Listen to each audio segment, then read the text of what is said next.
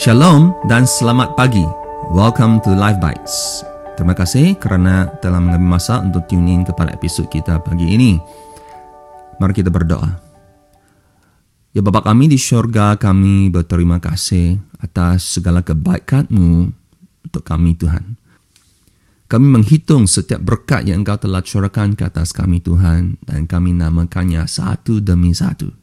Tuhan kami mempunyai banyak alasan untuk tidak menyanyikan pujian. Tetapi kami hanya perlukan satu alasan sudah mencukupi untuk kami memuji Engkau Tuhan. Yaitu begitulah besarnya kasih-Mu yang telah Engkau curahkan ke atas kami. Sehingga Engkau telah menjadikan kami anak-anak-Mu. Sesungguhnya ia adalah suatu penghormatan untuk kami menjadi anak-anak Engkau Tuhan. Terima kasih Tuhan. Jadi Allah Bapa, kami merendahkan diri kami sekali lagi di hadapan-Mu hari ini kerana kami sungguh-sungguh rindu untuk mendengar sabda-Mu kepada kami hari ini. Semua ini telah kami berdoa dalam nama Tuhan Yesus Kristus, Juru Selamat yang kami kasihi. Amin. Saudaraku ini adalah bahagian terakhir surat 1 Yohanes yang kita telah buat pengajian sejak episod pertama.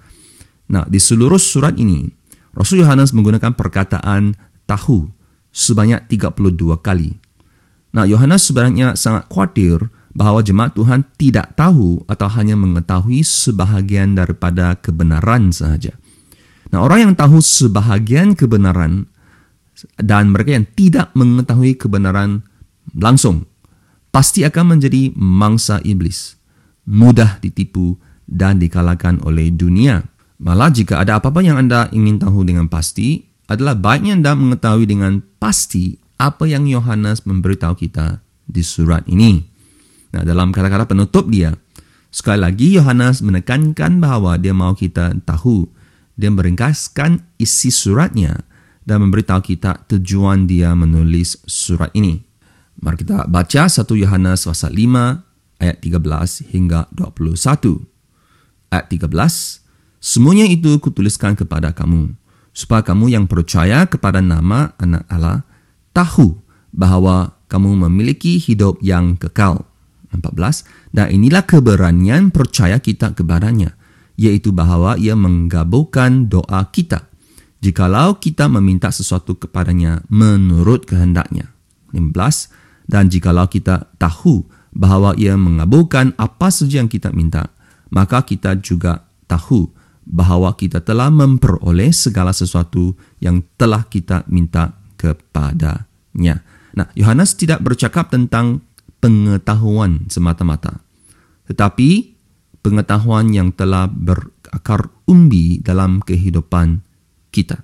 Nah, perkataan tahu yang kerap dia gunakan itu adalah aido dalam bahasa Yunani, E-I-D-O, maksudnya adalah untuk melihat, to see untuk mengalihkan mata, fikiran, perhatian kepada sesuatu. Memberi perhatian untuk memahami, untuk mengerti, to understand, to perceive. Ya, bukan semata-mata suatu pengetahuan, tapi pengetahuan yang kita harus berikan tumpuan, mesti memahami dan mesti mengerti. Jadi, adanya tujuh kesimpulan yang di sini yang sangat penting Rasul Yohanes memberi kepada kita sebagai penutup dia.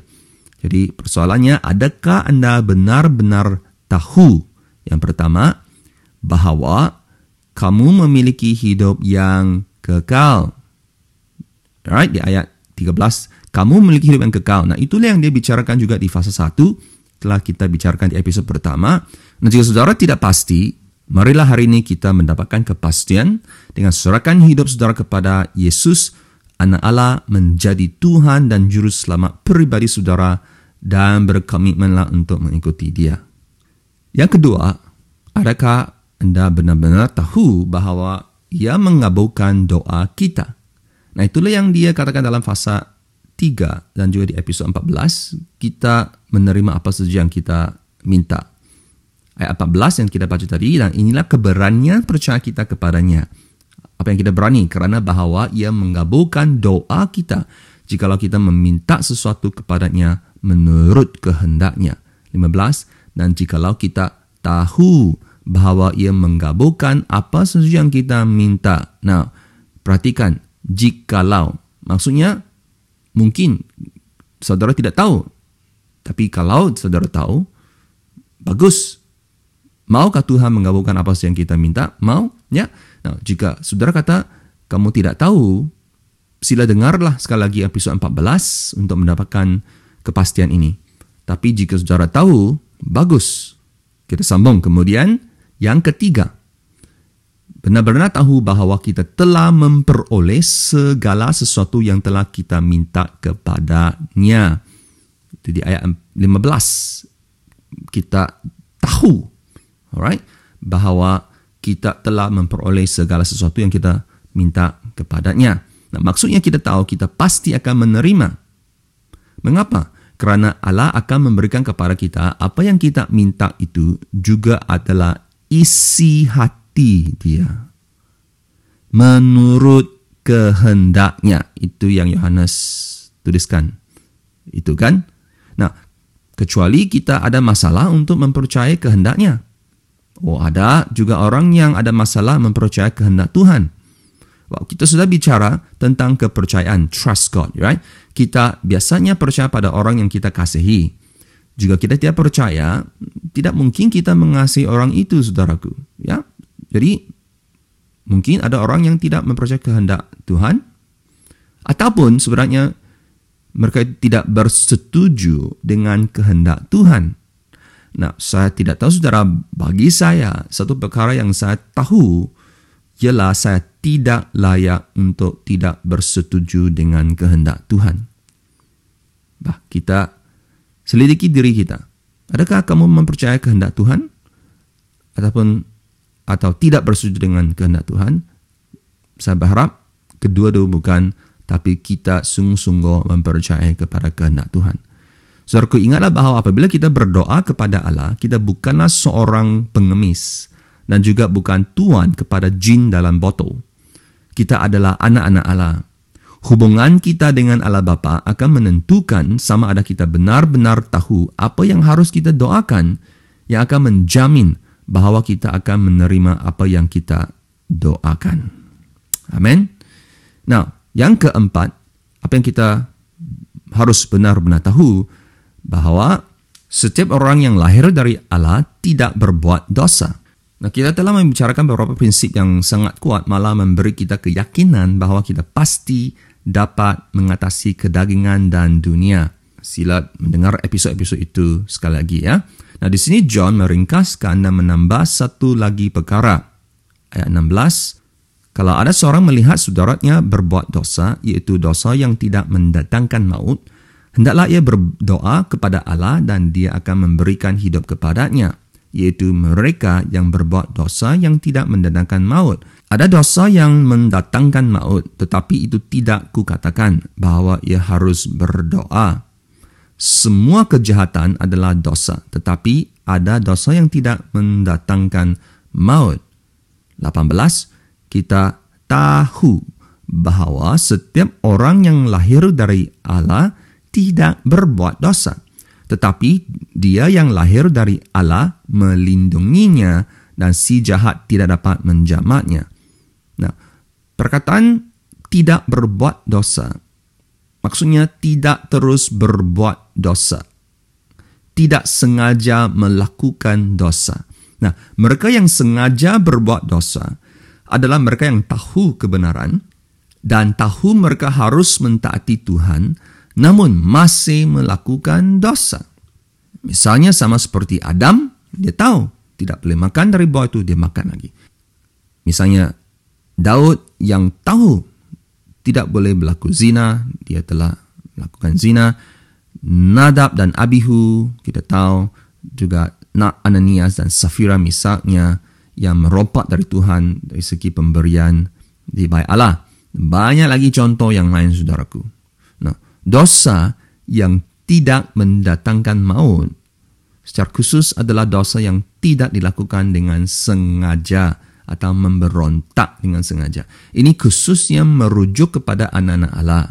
Sebab sebagai anak-anak Allah, kita tahu setiap orang yang lahir dari Allah tidak berbuat dosa. Amin. Jika ia berlaku, kita telah jatuh berbuat dosa, kita cepat bertobat.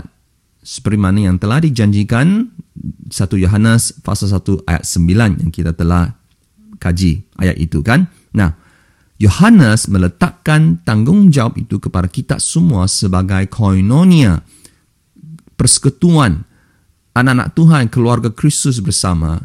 Kita harus berdoa, dia bilang, untuk saudara kita yang telah melakukan dosa. Itulah caranya kita saling lindung, melindungi, protect dan support satu sama dengan lain. Amin. Dan ayat 18 dia kata dan si jahat tidak dapat menjamahnya. Itu anak-anak Allah. Maksudnya iblis tidak dapat menyentuh mencederakan, membahayakan anak-anak Allah. Amin. Jadi yang kelima, apakah yang harus kita benar-benar tahu? Bahawa kita berasal dari Allah dan seluruh dunia berada di bawah kuasa si jahat. Itu di ayat 19. Nah, kita juga telah berbicara topik mengenai mengatasi dunia dan cara menumpaskan iblis kan? Nah, di sini Yohanes menegaskan kepada kita bahawa walaupun kita tahu bahawa seluruh dunia berada di bawah kuasa iblis, kita boleh mendapat jaminan bahawa iblis tidak dapat membahayakan kita. Mengapa? Kerana kita adalah anak-anak Allah. Amin. Jadi persoalannya, adakah saudara benar-benar tahu bahawa saudara adalah anak Allah? Jika tidak, hari ini saudara boleh mendapatkan kepastian ini. Datanglah dengan hati yang rendah di hadapan Yesus dan serahkan hidup saudara kepadanya.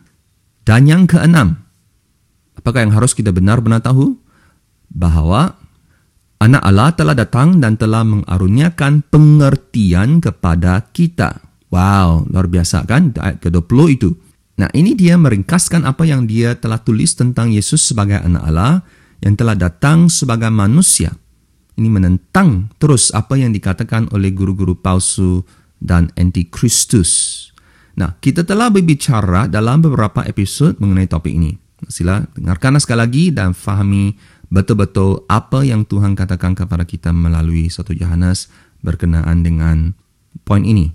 Nah, yang terakhir, apakah yang harus kita tahu? Nah, kesemua enam poin ini yang Yohanes memberi kepada kita, apa yang harus kita tahu? Dia ada satu tujuannya. Tujuannya adalah yang ketujuh ini adalah supaya kita mengenal yang benar. Ayat 20 itu, semua ini dia mau kita tahu, dia mau kita idol supaya kita mengenal yang benar. Perkataan mengenal ini adalah ginosko, bukan idol, idol yang dari segi pengetahuan, tapi perkataan mengenal, ginosko kita telah bicarakan perkataan ini kan, dia adalah membawa masuk yang intimasi, hubungan yang intimasi. Maksudnya, Yohanes mau kita benar-benar ada hubungan yang intimasi dengan dia yang benar itu jadi Tuhan kita. Jadi dari idol dia bawa kita ke ginosko, mengalihkan mata, fikiran dan perhatian kita untuk memahami dan mengerti itu idol. Apa tujuannya? Supaya kita ada hubungan, dapat memiliki hubungan yang intim, ginosko dengan Tuhan kita. Amin. Jadi akhirnya hasrat Yohanes ialah agar kita benar-benar memahami apa yang telah ditulisnya supaya kita benar-benar boleh mempunyai hubungan yang intim dengan Yesus. Haleluya. Dan sambung dia di ayat 20, dan kita ada di dalam yang benar, di dalam anaknya Yesus Kristus. Dia adalah Allah yang benar dan hidup yang kekal. Nah, menarik bagaimana Yohanes mengakhiri surat ini sebenarnya.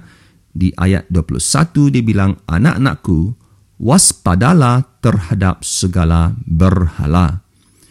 Macamnya tidak ada kaitan dengan apa yang dia sebut selama ini kan? Tiba-tiba dia lompat pula satu perkara tentang berhala.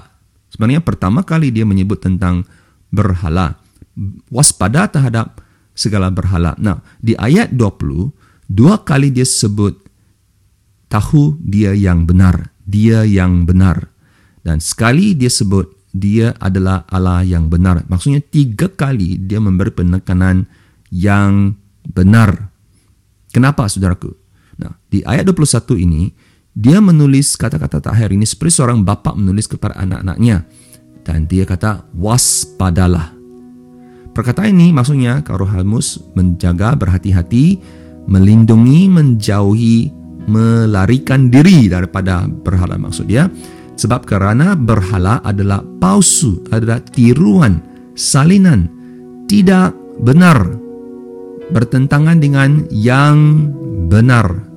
Nah, saudaraku sebenarnya ramai orang Kristen telah menggantikan Tuhan yang benar dengan berhala dalam hidup mereka.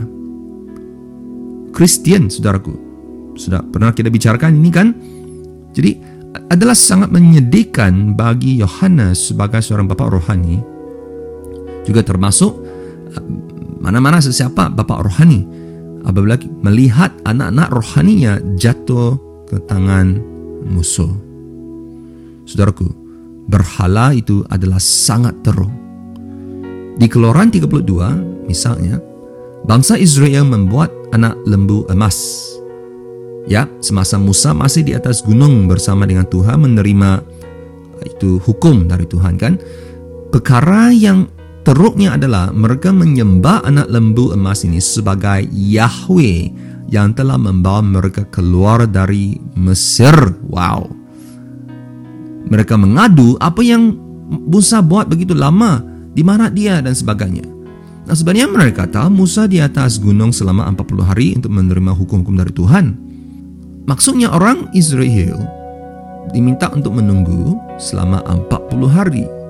Kenapa 40 hari? Itu adalah suatu angka ujian di dalam Alkitab. Testing. Dan sedihnya orang Israel mereka gagal. Nah, masih ingatkah kita pernah berbicara tentang Yesus juga mengalami ujian ini?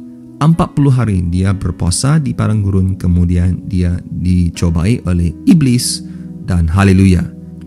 Yesus dia menang, dia mengalahkan iblis bukan saja dia lulus tapi dia mendapat distinction A+. Amin.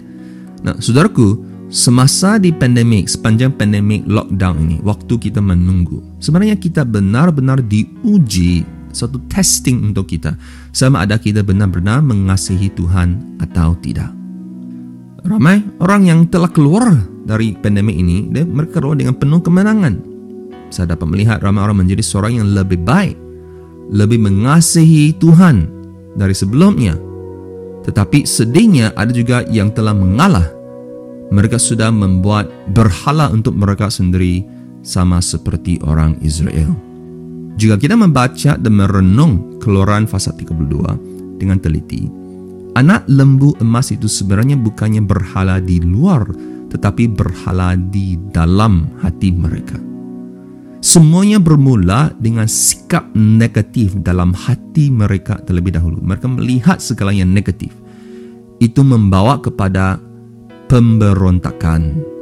Jadi apabila mereka menolak Yehova Tuhan, mereka perlu mengisi kekosongan itu dengan sesuatu yang lain. Selama 40 hari, orang Israel tidak pernah mengisi diri mereka dengan Tuhan, perkara-perkara Tuhan dalam hidup mereka, tetapi hanya dengan kedagingan dan keduniawinan dan kepentingan diri mereka sendiri sahaja. Sebab itulah senang mereka membangunkan itu lembu emas berhala dan menyembah itu berhala sebagai Yahweh sungguh-sungguh menyedihkan. Tuhan sebenarnya membinasakan mereka, itulah akibatnya. Tetapi syukur Musa merayu kepada Tuhan, maka Allah reda. Saudaraku, pandemi ini adalah suatu ujian yang telah membuktikan bahawa ramai orang Kristen benar-benar mereka mengenal Tuhan, Aido dan Ginosko. Pada masa yang sama, juga telah mendedakan sebenarnya ramai juga tidak mengenali Tuhan. Jadi saudaraku, yang mana setukah adalah saudara. Mari kita selidiki hati kita sendiri. Nah, biasanya saya akan mengakhiri dengan suatu cerita atau ilustrasi. Tetapi hari ini, apa kata saudara bantu saya untuk menulis cerita ini? Cerita saudara sendiri. bagaimana sepanjang pengajian Santo Yohanes ini memberi kesan kepada kehidupan saudara. Dan jika ada, bagaimana ia telah membantu saudara untuk mengetahui Aido dan Ginosko Tuhan dengan lebih lagi. Jadi untuk renungan kita hari ini, sewajarnya kita melihat kembali sunara yang telah saya kongsikan dalam episod ini dan marilah kita renungkan satu demi satu. Mari kita berdoa. Allah Bapa kami di syurga, kami berterima kasih kepada Engkau kerana Engkau sungguh-sungguh menginginkan kami mengenalimu, Aido dan Ginosko Engkau. Kami tidak mau menjadi orang yang hanya aktif di gereja atau lebih turut lagi hanya seorang Kristen dengan nama sahaja yang tidak mempunyai keinginan atau hubungan intim dengan Engkau Tuhan. Tapi Tuhan kami sungguh-sungguh rindu akan Engkau. Kami sungguh-sungguh ingin Aido dan Ginosko engkau jauh lebih banyak setiap hari. Tolonglah kami Tuhan untuk bersikap jujur dan rendah hati. Jikalau kami memerlukan bantuan, kami akan mencari pertolongan. Kami tidak mau memberi peluang kepada si iblis untuk menipu dan memerangkap kami Tuhan. Tuhan, jikalau kami telah membuat berhala dalam hidup kami, dan terutamanya jika berhala itu adalah kesombongan kami sendiri. Tuhan tolonglah musnahkan segala berhala ini. Musnahkan mereka sepenuhnya. Sebab kami sungguh-sungguh mengasihi Engkau Tuhan Yesus dengan segenap hati kami. Haleluya. Saudaraku, semoga rahmat dan berkat Allah sentiasa memukusi saudara dan orang kesayangan saudara. Semuanya ini telah kami berdoa dan ucap syukur dalam nama Tuhan Yesus Kristus, Juru Selamat pribadi kami. Amin. Terima kasih kerana mendengar podcast ini. Semoga saudara telah diberkati. Nah, jika saudara ingin mengetahui lebih lanjut lagi tentang Yesus, sila hubungi saya dan izinkan saya untuk membantu saudara. Untuk episode seterusnya, kita akan melihat satu surat yang sangat pendek, yaitu 2 Yohanes dengan tajuk Mengelakkan Kerosakan Kebenaran atau dalam bahasa Inggris Avoiding Truth Decay. Jumpa lagi di Life Bites yang seterusnya. Continue to have a bite and have a life. Tuhan memberkati.